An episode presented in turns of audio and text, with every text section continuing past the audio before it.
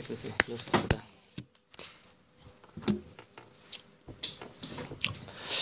טוב, הרב אהוד גדל וצמח בשכונת שפירה בדרום תל אביב, ולמד בבית ספר מוריה שם בתל אביב, ולאחר מכן עבר לישיבת נחלים, ובאמת באותם שנתיים, לא יודעים, אתם מכירות את המציאות הזאת, אבל זין ח' אנחנו נסענו באוטובוס כל יום מתל אביב לנחלים בבוקר. נחלים זה צמוד לפתח תקווה. כן, שעריה, פתח תקווה, יש שם מושב שנקרא מושב נחלים. אבל בבוקר בהסעה ואוספים את כל הילדים בדרך מתל אביב ופתח תקווה, זה לקח לנו בערך שעה ושלושת רבעי שעתיים כל צד. היינו יוצאים בשש בבוקר ומגיעים בשמונה, ולאחר מכן חוזרים, לא זוכר, שבע, שמונה בערב הביתה. ככה זה היה שנתיים. לאחר מכן, מט' ואילך זה באמת היה אה, פנימייה. ופה בילדותו הרב אהוד היה כזה בחור, אה, ילד אה, שמח, פיקח, נמרץ.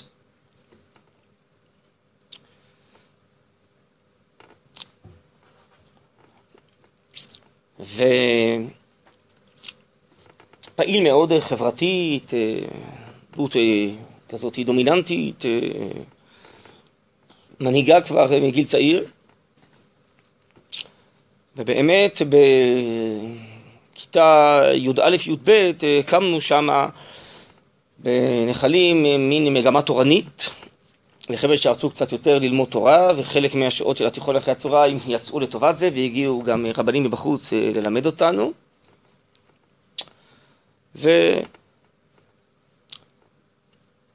ולאחר מכן באמת המגמה הזאת המשיכה, גם אחרי שאנחנו עזבנו את ישיבת נחלים, לא מעט שנים, לא יודע בדיוק עד מתי.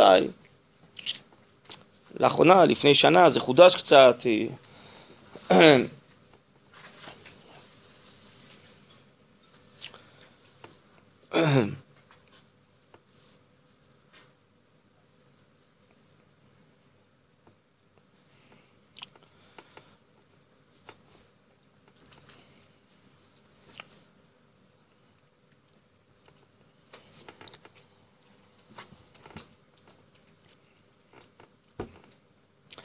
וכבר מגיל צעיר הרב אהוד הייתה לו מין אחריות ציבורית כזאת.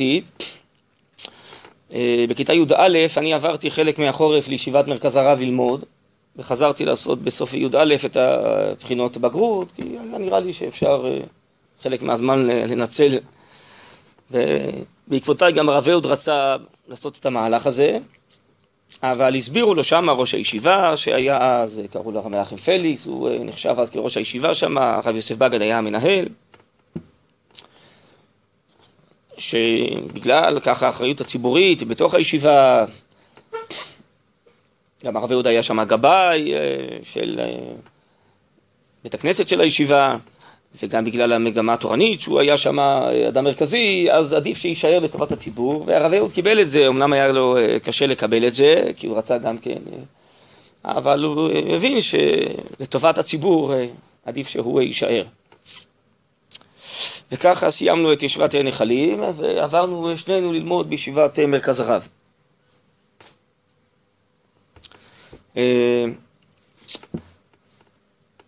באותם ימים לא היו כל כך הרבה ישיבות כמו שיש היום, כל כך הרבה אפשרויות. היו, היה ישיבת כרם ביבנה, אני חושב שישיבת גוש עציון גם כן כבר הייתה אז, ישיבת שעלבים. כן, אבל אולי עוד אחת, שתיים, זה פחות או יותר מה שהיה. אחר מכן, ברוך השם, קמו הרבה מאוד ישיבות גבוהות, וישיבות הסדר, ומכינות, והיום יש עושר גדול של אפשרויות לבנים, אתם רואות גם כן, ברוך השם, עכשיו לבנות, אבל באותה תקופה זה לא היה כל זה. בכל אופן, אנחנו הלכנו כמה חבר'ה מישיבת נחלים, לישיבת מרכז הרב, והתחלנו שם ללמוד. באמת אנחנו עוד זכינו להגיע לשם כשהרב תודה עוד היה חי. הוא נפטר כשאנחנו היינו בפורים שנה ב', ממש בפורים הוא נפטר. ובאמת כמובן שאנחנו ככה היינו חברים, ולא מהדברים עשינו ביחד, אז גם הלכנו לבקר אותו כשהוא היה חולה, בבית, באיזה בית החלמה, ושאלנו אותו שאלות, כמה פעמים באנו אליו, כבחורים צעירים שהגיעו לשבת מרכז הרב והציגו אותנו. וכבר אז גם הרב אהוד התחיל להתחבר לדמות הזאת של הרב ציודה, ובעצם לדרכו הרוחנית, אחרי זה הוא התחיל ללמוד ולהעמיק בכל הדרך הזאת, אבל באמת אז זה היה זכות להיפגש עם, ה... עם הדמות, עם התלמיד חכם העצום המיוחד הזה, המשך של אביו, של הרב קוק, של האבא. והרב אהוד אפילו זכה לשמש אותו כמה לילות לישון איתו, כי החבר'ה עשו חלוקה ביניהם, שאף פעם הוא לא ישר לבד, הוא היה הרבה שנים כבר בודד, ועכשיו הוא גם היה חולה, ותמיד היה איתו מישהו שהוא ישן איתו בבית ועוזר לו וכן הלאה. אני זוכר שהרב אהוד סיפר לי, זה לילה אחד, שהוא שם היה איתו בלילה, וזה באמת פלא שחבר'ה המבוגרים שסידרו את המשמרות, לא יודעת אם הרב ציודה, אז נתנו לרב אהוד גם כן כבחור צעיר להיות איתו, כי הם סמכו עליו, הם ראו שהוא אדם כזה בוגר ואחראי, לא נתנו את זה לכל אחד, אז נתנו לו את זה. אני זוכר שהוא סיפר לי, שזה לילה אחד הרב ציודה התעורר, ישב על המיטה והתחיל לדבר על רשב"י, על רבי עקיבא, על כל מיני גדולי ישראל, מתוך שינה, מתוך חלום. טוב, זה גדולים מיוחדים, על זה הם חומים בלילות. כן, אז אני זוכר את הרב אהוד מספר לי על זה בהתפעלות. ו... בפורים שנה בית הרב ציודה נפטר, ואנחנו uh, המשכנו uh, ללמוד uh, בישיבה במשך השנים, בעצם אצל תלמידיו uh, של uh, הרב ציודה, שלי היו שיעורים בגמרא, שיעורים באמונה, בעצם כמו uh, כאן בישיבה, יבדלו לחיים ארוכים, ברוך השם, הרבנים האלה עוד uh, חיים עמנו כיום, מלמדים בישיבת מרכז הרב, בישיבת רמור, בירושלים, בכל מיני מקומות. אז uh, בעצם אלו היו uh, רבותינו, ומהם השתדלנו לנהג תורה וללמוד.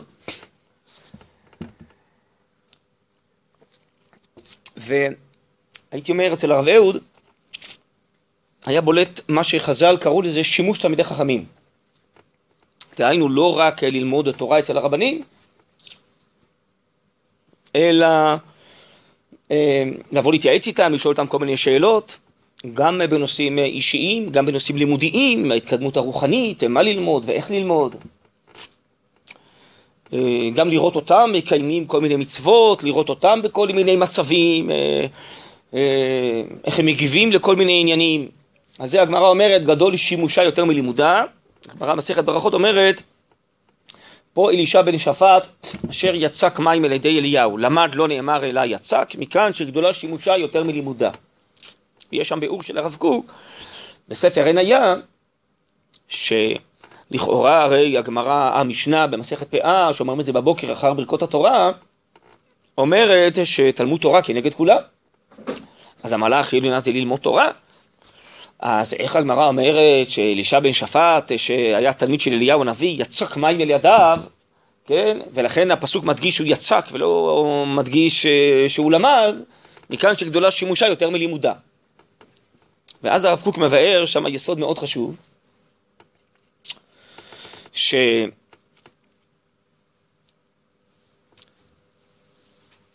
גם הלימוד עצמו אפשר ללמוד בצורה שאתה קורא בספרים, דברים שרבנים כתבו,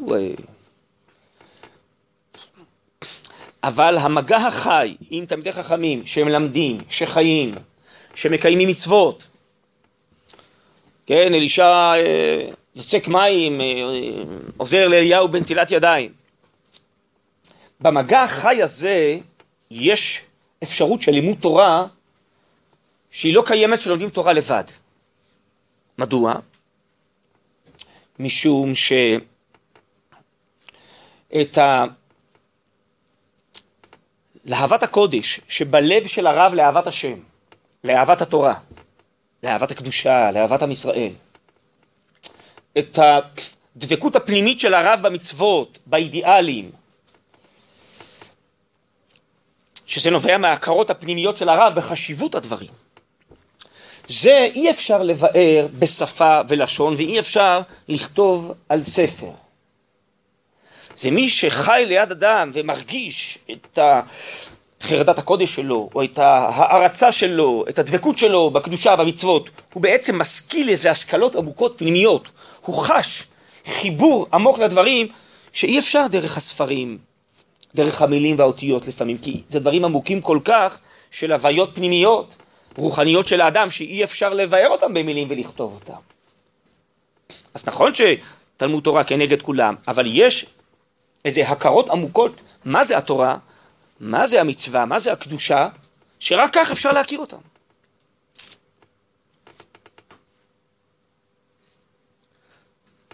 אתן לכם דוגמה, אני זוכר איזה תלמיד חכם גדול בירושלים שראיתי אותו בשבת, שמישהו ניגש אליו, אולי סיפרתי את זה, אני לא זוכר, ושאל אותו איך מגיעים, לאיזה מקום. אז הוא אמר לו, תלך ימינה ושמאלה וכן הלאה ותגיע. אז הוא הוציא מפתח מהכיס והתחיל ללכת לכיוון הרכב שלו כדי לנסוע לשם. תמיד חכם כוח נחרד מזה, בא אליו ממש ברעדה והתרגשות כזאת, ואמר לו, אם אני הייתי יודע שאתה הולך לחלל את קדושתם של ישראל בפרשיה, אני לא הייתי אומר לך. אז זה שמי שנמצא במעמד כזה, בחוויה כזאת, אז הוא מבין מה זה אצל התלמיד חכם קדושת שבת, ומה זה לחלל שבת בפרשיה. כמה זה חורבן, כמה זה נוראי, כן? זה לא איזה, רק איזה הסברים של מילים. כמה כל נפשו רועדת מהאפשרות הזאת בכלל. אני זוכר שהיינו באמת באחד הביקורים אצל הרב ציודה, כשהוא היה בבית החלמה, והיה שר חוץ, עוד יותר גרוע מהשר חוץ היום האמריקאי, קראו לו קיסינג'ר. רבינו הרב ציודה היה קורא לבעל הגויה, היה נשוי לגויה. הוא הרבה לחץ על מדינת ישראל, ועשה לנו צרות, כדי שבעצם נוותר לערבים בכל מיני עניינים. אז אני זוכר, הוא הגיע לארץ, ארצה לביקור. והחבר'ה שם שאלו את הרב ציודה שמתכנן את ההפגנה במה שהיום תחנה מרכזית בירושלים, היום היא חדשה, פעם היא הייתה ישנה יותר, והוא אמור היה לעבור שם בדרך, בכביש שליד, ורצו לעצור את השיירה שלו שם ולעשות הפגנה, וההפגנה הזאת לא הייתה באישור. שאלו את הרב ציודה, אם ללכת או לא, אני זוכר את זה בתור בחור צעיר, שאנחנו הלכנו שם אה, לבקר, והיה איזה שיעור, והרב ציודה אז דיבר על זה. ואז הרב ציודה הבין ששואלים אותו, מה יקרה אם שוטרים או חיילים, או שוטרים בטח, התעמתו עם המפגינים, אז מה לעשות? ואז הרב ציודה, הוא התחיל לצעוק, שמי ש... היה באותו חדר, ואני כבחור צעיר, אני חושב שאני לא אשכח את זה אף פעם. הרב ציודה התחיל לצעוק, לשאוג. הרב ציודה ידע לשאוג, זה כבר היה בחולשתו, בסוף ימיו. הוא ידע לשאוג על דברים, הרב ציודה. אז הוא התחיל לשאוג, שאף אחד לא יעיז. לחשוב בכלל, להרים יד על שוטר, על חייל. אז לכן, אני אומר לכם, זה דברים... שזה מבחינת גדול לשימושה יותר מלימודה, זה לא רק האם מותר או אסור, זה לא איזה שאלה יבשה, אלא מי שראה את הרב ציודה נראה שכולו מזה ושואג על זה, אז הוא הבין מה היחס שלו לזה. טוב, אני מביא את זה רק בתור דוגמה, אז הרב אהוד היה מומחה בזה בשימוש תלמידי חכמים. התייעץ איתם בהמון סוגיות פרטיות, לימודיות, מעשיות, לאחר מכן, גם כשהיינו כבר בדימונה ובמצפה רמון, התייעץ בכל מיני התייעצויות לגבי הישיבה, מה נכון להדריך את התלמידים בתור רב שמלמד וכן הלאה, ובכל מיני ענייני ציבור, שהרב אהוד היה מתעסק, אז התייעץ איתם בענייני ציבור ולראות אותם איך הם פועלים. ושימוש תלמידי חכמים אצלו היה יסוד מאוד גדול בחייו.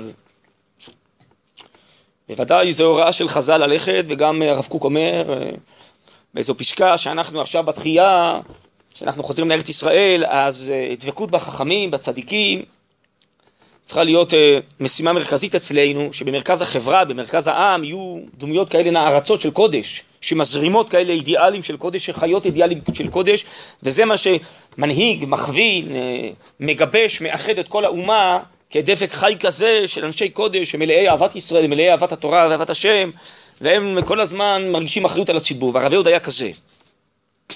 גם כשהוא היה נגיד מרוכז, רוב השנים ורוב שעות היום, בלימוד עם התלמידים, בישיבה, בלימוד סוגיות, בלימוד שיעורי גמרא ואמונה, ובכל מיני צעצויות והדרכת תלמידים.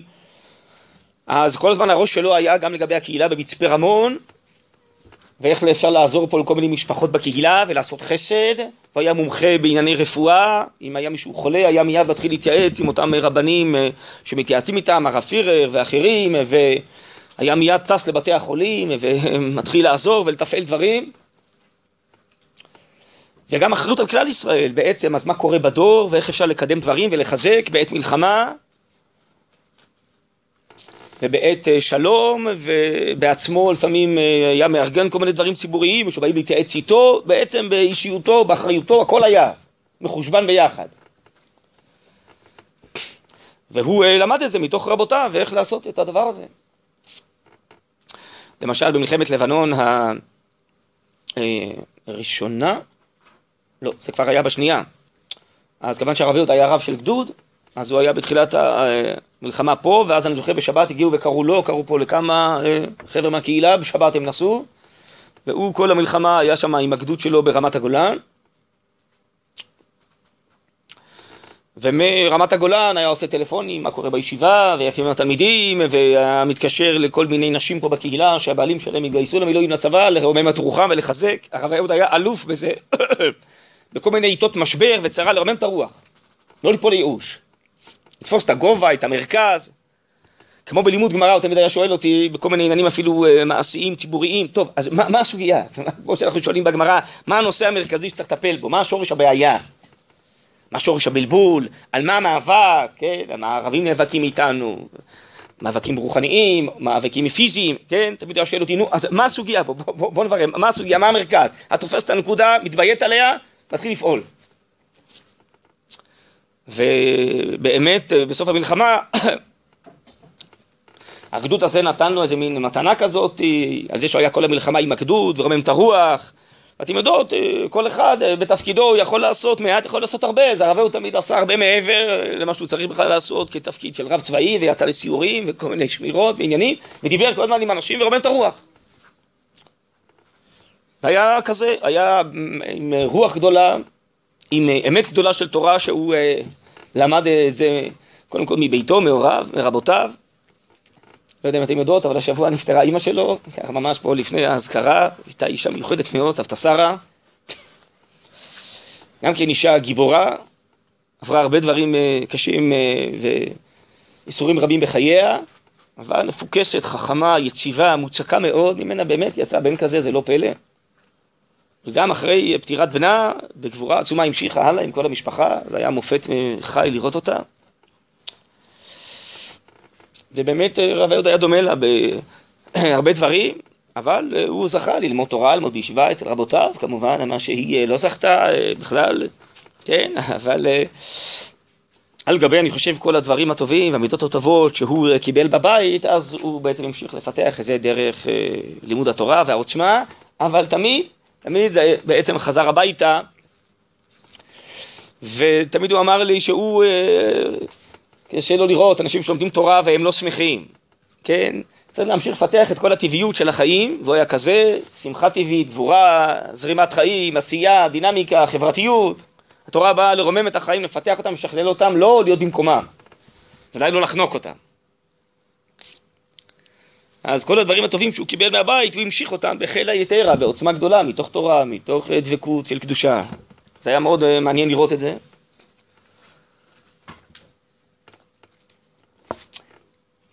אני זוכר שבישיבה הוא למד בהתמדה מאוד גדולה, היה לו חברותה הרבה מאוד שנים. היום הוא באמת אחד מהרבנים בישיבת הר המור, הוא הרב של שכונת הר חומה, הוא כבר דיין ב... אשקלון למדנו אותו, הרב אריאל אדרי, אז הם הרבה שנים למדו ביחד, ואני זוכר, בערבי שבתות, בשבתות, בלי סוף כל הזמן למדו, בגמרא, ואחרי זה לימודי רבנות, והתחילו לימודי דיינות. אדרי, כן, הוא מבת ים, המשפחה שלו, כן, הוא הרב של הר חומה, כן. כבר ממש מתחילת השכונה כמעט, וברוך השם, בעזרת השם, אני מקווה שהוא גם לא רחוק, ירחק היום שהוא יהיה גם רב ראשי, כי הוא גאון עצום. אז הם למדו שניהם ביחד, כאלה מהירי שכל, חריפי שכל. הרב אהוד היה מאוד מאוד מהיר מחשבה, עם תפיסה מאוד מהירה, ולשון מדויקת, נוקבת, חדה מאוד. לשון חדה מאוד הייתה לרב אהוד. ממילא ידע לנתח סוגיות, גם בגמרא, גם באמונה, גם בחיים, בצורה מאוד מאוד מדויקת. מה הנושא, על מה מתדיינים, איך הם מתקדמים, אם יש איזו בעיה, איך פותרים אותה.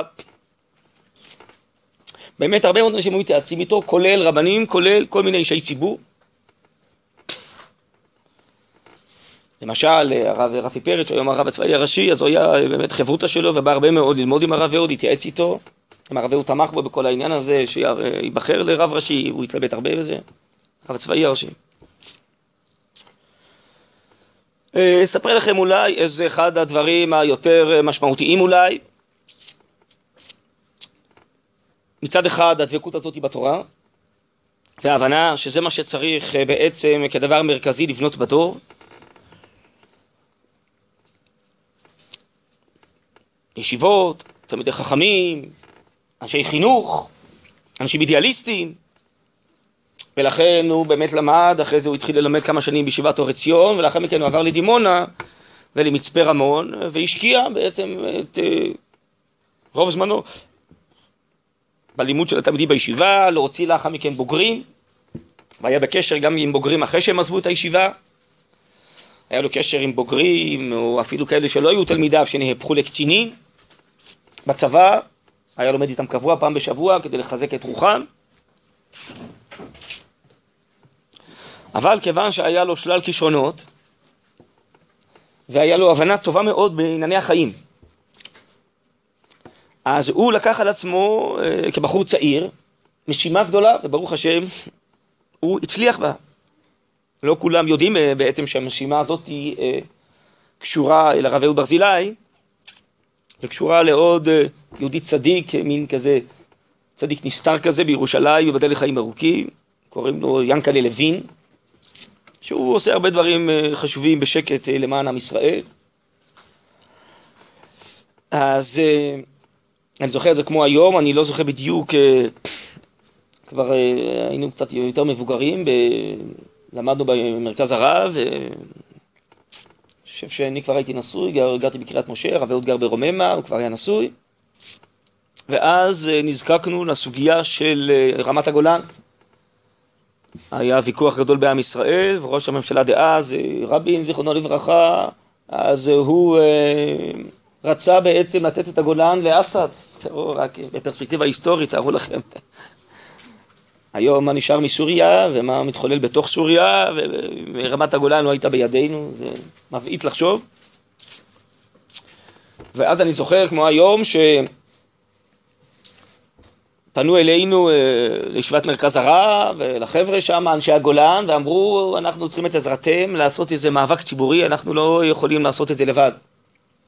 הם התחילו לסוף כספים, אבל הם ביקשו שאנחנו נקים איזה מטה, וננסה לעשות משהו, ונאסף קצת כסף, לא כך הרבה, והיה ברור שצריך להקים מטה, ועם המעט הכסף הזה לפעול, ולפעול נכון, אחרת בעצם הפסדנו את הגולן. לימים התברר לנו שכבר היה הסכם חתום, בראשי תיבות עם אסד, וארצות הברית כמובן תמכה בזה,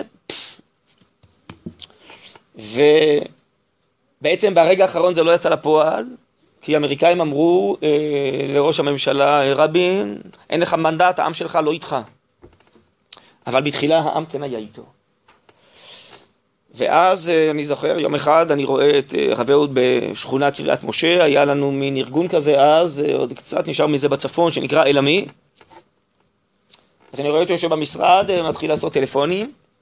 אני שואל אותו, מה אתה עושה? הוא אומר, אני מתחיל פה לגלגל טלפונים, מתייעץ עם אנשים לגבי הגולן, אולי אפשר לעשות משהו. ואיך זה התחיל? באמת שהוא התלבט האם לקחת את זה על עצמו את הסוגיה הזאת או לא. והייתה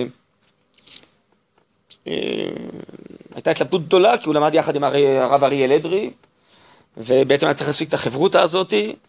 הרב אריאל אמר, אני ממשיך ללמוד, אתה תעשה מה שהרבנים יגידו לך, הרבנים עצמם התלבטו וקיבלו הכרעה שהוא יצא לנסות לעבוד על זה. כי חשוב שבאמת יש לו כוח והוא מסוגל לעשות משהו. והם באמת צדקו. הרב אהוד עבד על זה שנה ורבע, שנה וחצי, כמעט אינטנסיבית יום ולילה. הוא הפסיק ללמוד. ועבד שנה, שנה וחצי על זה. וזה בעצם היה תהליך מדהים. משום שבעצם הצליחו להתחיל ליצור התנגדות בעם, ומישהו הבריק את הסיסמה הזאת, עם עם הגולן, והדרך הייתה שבנים ובנות עשרים וארבע שעות בבית ספר נועם בקריאת משה, שמה בחצ'ר, צברו שלטים, עם הכסף הזה קנו צבע פחיות וצברו שלטים, והדביקו את זה על כאלה כנוסות של עצים, ויצאו בכל מיני חוליות לתלות את זה בארץ. והחידוש היה שתולים את זה על מרפסות, על בשדות, בבתים, אחרי זה סטיקרים על מכוניות, כאילו כל אחד אומר גם אני עם הגולן, גם אני עם הגולן, גם אני עם הגולן. והעסק הזה תפס תאוצה, תאוצה מאוד חזקה, על איזה סייעתא דשמיא עצומה. עד כדי שאני זוכר כבר בתקשורת, התחילו לשאול את רבין, נו נו, תראה, העם עם הגולן, העם לא רוצה להחזיר את הגולן, אתה הולך נגד העם, ועד הכריחו אותו להגיד שהוא יעשה משאל עם. עד שבסוף, באמת, האמריקאים הורידו אותו בזה, אמרו לו, שמע, אין לך מנדט לזה, חבל על הזמן, והעסק התפוגג. ואז לימים סיפר לי, באמת, אחרי שהרב אהוד נפטר ינקל לוין, ייבדל לחיים ארוכים, שהם הסתובבו במשרדי הפרסום הכי גדולים. שמפרסמים את ראשי הממשלה, את הח"כים וזה, איך לפרסם, והיה מעט כסף, והיה ברור שצריך להצליח עם הכסף הזה, אחרת מאבדים את הגולן. והם הגיעו עם ההברקה הזאת, שלימים אחרי זה אמרו להם, משרדי הפרסום, שמה, הברקתם איזה דרך חדשה, כי כולם גלגלו אותם, אמרו להם, יש צורות פרסום מקובלות בעיתונות, על מודעות שלטי חוצות, אבל המיוחד היה בשלטים האלה, שזה לא איזה שלט חוצות, אז באמצע הצומת או מה שלט חוצות, בסדר, אז המפרסם פרסם, אבל זה לא שהאדם מזדהה ואומר, אני עם זה. ואני חושב אולי, ככה אני לימים הסברתי לעצמי מבחינה נפשית, הנה עכשיו בימים כאלה כמו גשם, כל השלטים האלה התחילו לנזול. לא יודע, פעם היה בכניסה לירושלים, היה בית גבוה, היה עוד שלט כזה, הרבה שנים החזיק מעמד. לא יודע, יש עדיין. כן, אז זהו, אז יש שם. אז ככה היו כל השלטים. וכשגשם התחיל לטפטף, הם התחילו לזול, כל הצבע. התחיל לזול. וזה כל כך היה מדהים הדבר הזה, שבעצם זה צעק, שמישהו מסר את נפשו על השלט הזה. מישהו צבע את זה, מישהו נסע לתלות את זה, זה לא משהו ממוכן, כמו שאתה מקבל איזה פלט מחשב, לפי התאריך הלועזי שלך, מזל טוב לו עם ההולדת, מאיזה חברת ביטוח, שהמחשב יודע שיש לך יום הולדת, כן, אלא זה ברור, שמישהו מסר את נפשו על הדבר הזה, והרב אהוד היה מתפ... את כל החוליות, היה מתדריך אותם, ומקבל אותם חזרה, בקיצור היה מאלף ועטף, מפעיל את כל המערכת הזאת. וכל הזמן קורא עיתונות, ומדבר עם אנשי ציבור, והיה צריך להתחבר עם אנשי ציבור לא דתיים, לעשות קואליציות שלמות, לחבור ביחד. אז באמת סיפר לי ינקל לוין שהחיבור שלו עם אנשים רחוקים מאוד היה מדהים, איך הוא מצליח להתחבר אליהם וליצור קואליציה סביב הדבר הזה, אף על פי שהדעות כל כך רחוקות ושונות זו מזו.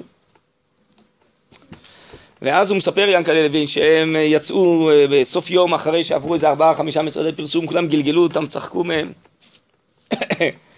אמר לו הרב אהוד, תשמע, שמעתי מה שהם אומרים, אבל אני חושב שהם טועים ואנחנו צודקים. אנחנו נלך על זה, תראה שזה יצליח. הוא קיבל את ההכרעה, ואני אומר בתור בחור צעיר, לקבל הכרעה כזאת של המון כסף, שבעצם כל עתיד הגולן נמצא על גבו, כי צריך להכריע, מה עושים? בסופו של דבר, אני זוכר, היה כמה שבועות של המתנה, והם נחצו אנשי הגולן, נו, תתחילו, תעשו משהו, מה עושים? ובאמת לא ידענו מה עושים, איך, איך פורצים את המסך הזה. טוב, אז זה היה הרב אהוד, ומשם ואילך הוא היה מעורה, מאחורי הקלעים, לרוב, כל מיני סוגיות ציבוריות, אבל היה עושה את זה ככה. כן. לא יודע אם אנשי גוש קטיף יודעים, שכל בעצם המערכת הזאת של הסרטים הכתומים, והיה מחנות של נוער במרכז הארץ, בעצם זה היה הפעלה של הרב אהוד והרב של קיבוץ מירב, והרב תנצוקר בדל לחיים ארוכים. הם בעצם הפקידו את כל המערכת הזאת, עם צוותים של אברכים שלנו, של ירוחם וזה, בקיצור, עם מאות בנים ובנות עשינו כאלה מחנות בכמה מקומות בארץ, והחבר'ה יצאו לתלות את כל הסרטים הכתומים בארץ ולחלק בצמתים, זה היה רעש גדול, אז זה גם כן היה ככה איזה מערכת הזאת שהרב אהוד הפעיל את זה מפה, והיו לא מעט מערכות כאלה. אבל אני חוזר אולי לעיקר הסוגיה, וזה הרב אהוד יחד עם השיעורים, יחד עם התלמידים, בישיבה, בישיבות, היה כמה ישיבות שהרב אהוד היה נוסע כל שבוע ללמד, וזו היכולת, הייתי אומר, מיוחדת מאוד, לא רק ללמוד וללמד תורה אנשים, אלא גם בעצם לשמוע, להקשיב להם. ולתפוס מה מתחולל בנפשם. והרב אהוד מתחבר לחבר'ה וממשיך להיות כאילו חבר שלהם. לאורך שנים, ולעזור להם, ולהיות מחובר במשפחות שלהם, ולייעץ להם בכל מיני uh, מצבים של החיים. היינו קשר נפשי, uh, מתוך הבנה באמת מי הם, ומה השלבים הבאים של ההתפתחות שלהם שכדאי uh, לעזור להם. היה מצליח, כמו שהגר"א אומר, על הפסוק במשלי, לוקח נפשות חכם, שהחכם לוקח את הנפשות של התלמיד, היינו מוציא אותם מן הכוח אל הפועל, ככם בדברים. אז היה לו יכולת כזאת לתפוס את הנפש של מי שעומד לפניו, ולהוציא אותה מן הכוח אל הפועל, לראות לאיפה יכולה להגיע הנפש הזאת, ולעזור לה להתקדם בשלבים הבאים. ואחרי זה נמשיך ללוות את החבר'ה האלה, לא היה עוזב, לאורך ימים ושנים. ואני חושב שזו הייתה באמת יכולת מאוד מיוחדת, ובאמת גם הרבה אנשים היו מתייעצים איתו, שהרגישו שהוא אוהב אותם, ורוצה את טובתם, ומבין אותם, ויכול באמת לייעץ להם. סוגיות פרטיות, או הזכרתי גם לעתים אנשים מבוגרים יותר, בעניינים מורכבים ומסובכים יותר, ובעניינים ציבוריים. ובעצם מעל הכל,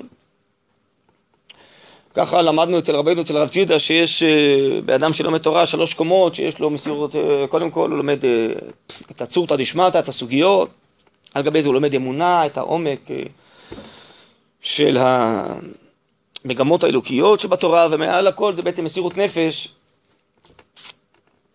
למסור את נפשו על בניין התורה בארץ ישראל, על בניין הרבנות הראשית, על בניין הדור, ולהיות מין סופי ישועה כזה, שמבין שעכשיו נמצאים בשלב של גאולת ישראל, ומרכז הגאולה זה התורה, וכל הזמן סופי ישועה, איך לבנות את זה יותר ויותר, והרב אהוד היה כזה, היה ברור לו שאנחנו בעידן של גאולה, וברכה אלוקית פה שרויה, אנחנו צריכים לעזור לשכינה, להופיע פה, והוא מרכז את עצמו לא בבניין הפיזי של מדינת ישראל, אלא בבניין הרוחני, וליצור אנשי רוח כאלה אידיאליסטים, בין אלה שעוסקים בתורה ובחינוך, בין אלה שעוסקים בצבא, בהתיישבות, בכל מקום שהם, שיבואו מתוך דעת תורה, מתוך אידיאליזם של תורה, מתוך רוח של תורה, וכך היה מלבא את הרוח הזאת בשיחות אישיות, בהתערצויות, בשיעורים, כל הזמן.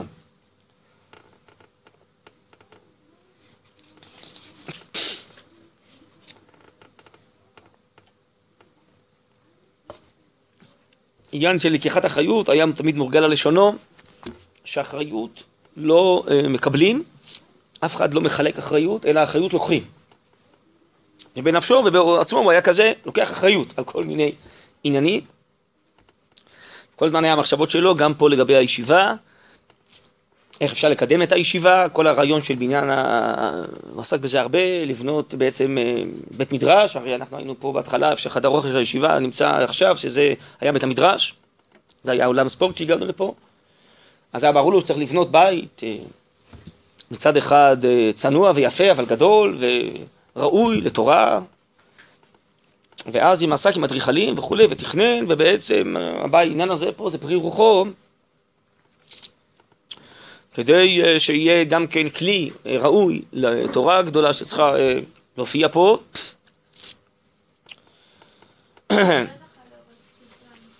סליחה?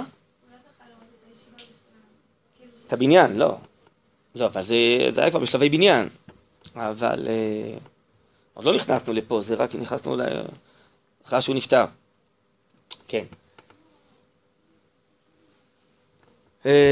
טוב, אולי זה ככה תמצית בכמה נושאים, אבל לכן אצלנו באמת יום הזיכרון שלו הוא משמעותי כדי להתחבר לדברים הגדולים של דמות, אני חושב, מיוחדת מאוד, גדולה מאוד, עוצמתית מאוד, עמוקה ונחושה וודאית ומלאת אש קודש, ממינו אש דת למו, מין אנרגיה כזאת של אש, של דבקות, הכל נוכח האמת, במסירות נפש גמורה, ללמוד עם תלמידים והתייעצויות בכל שעות היום וטלפונים. אני זוכר פעם, פעמים היינו נוסעים בכל מיני נסיעות משותפות, לכל מיני עניינים, או לשיעורים, או לעניינים ציבוריים שעסקנו בהם ביחד, או מה. אז לפעמים הייתי, אני הייתי נוהג, הוא היה נוהג, אני זוכר איזו נסיעה שנהגתי, נדמה לי אפילו אולי רק מבאר שבע עד מצפה רמון, הוא הספיק בדרך לעשות איזה עשרים עד עשרים וחמש טלפונים. זה היה אצלו ככה, טק, טק, טק, טק, טק, טק, טק, היה מדבר עם כל אחד שתי דקות, היה מדבר מהר מאוד, כמעט אף אחד מלבדי לא היה מבין מה הוא אומר. זה אנחנו התרגלתי במשך השנים, והיינו ככה מחליפים מורשים כאלו בינינו. הוא מדבר מאוד מהר, מאוד מהר. המחשבה שלו הייתה אמירה, מדבר מהר, ורוצה לתת איזו מילה טובה למישהו, לחזק אותו, לשאול משהו, וזה, טק, טק, טק, טק, טק, טק, טק. זה ככה עוצמה כזאת של, כמו אש, צרורות, היורה אש, ואנרגיה כזאת. היה קשה להתחרות איתו. וככה כל היום היה פעיל, כל היום היה עובד בעצם בכל מיני עניינים, בעזרה, בחסד, בתורה, בהדרכה. טוב, בעזרת השם, שנזכה משהו, להידבק בזה, לתוצאות לקחת מזה, ובעזרת השם להמשיך את זה, צדיקים חיים, תורתם קיימת, נשמתם קיימת, והם ממשיכים לפעול, האדם מתעלה, יש לנו הרבה מקורות לזה, לעתים אחרי מותו הוא פועל, אנחנו לא רואים את זה, אבל זה עוד יותר מאשר לפני מותו, ובעזרת השם, נזכה לגאולה שלמה, לתחיית המתים, במהרה בימינו אמן.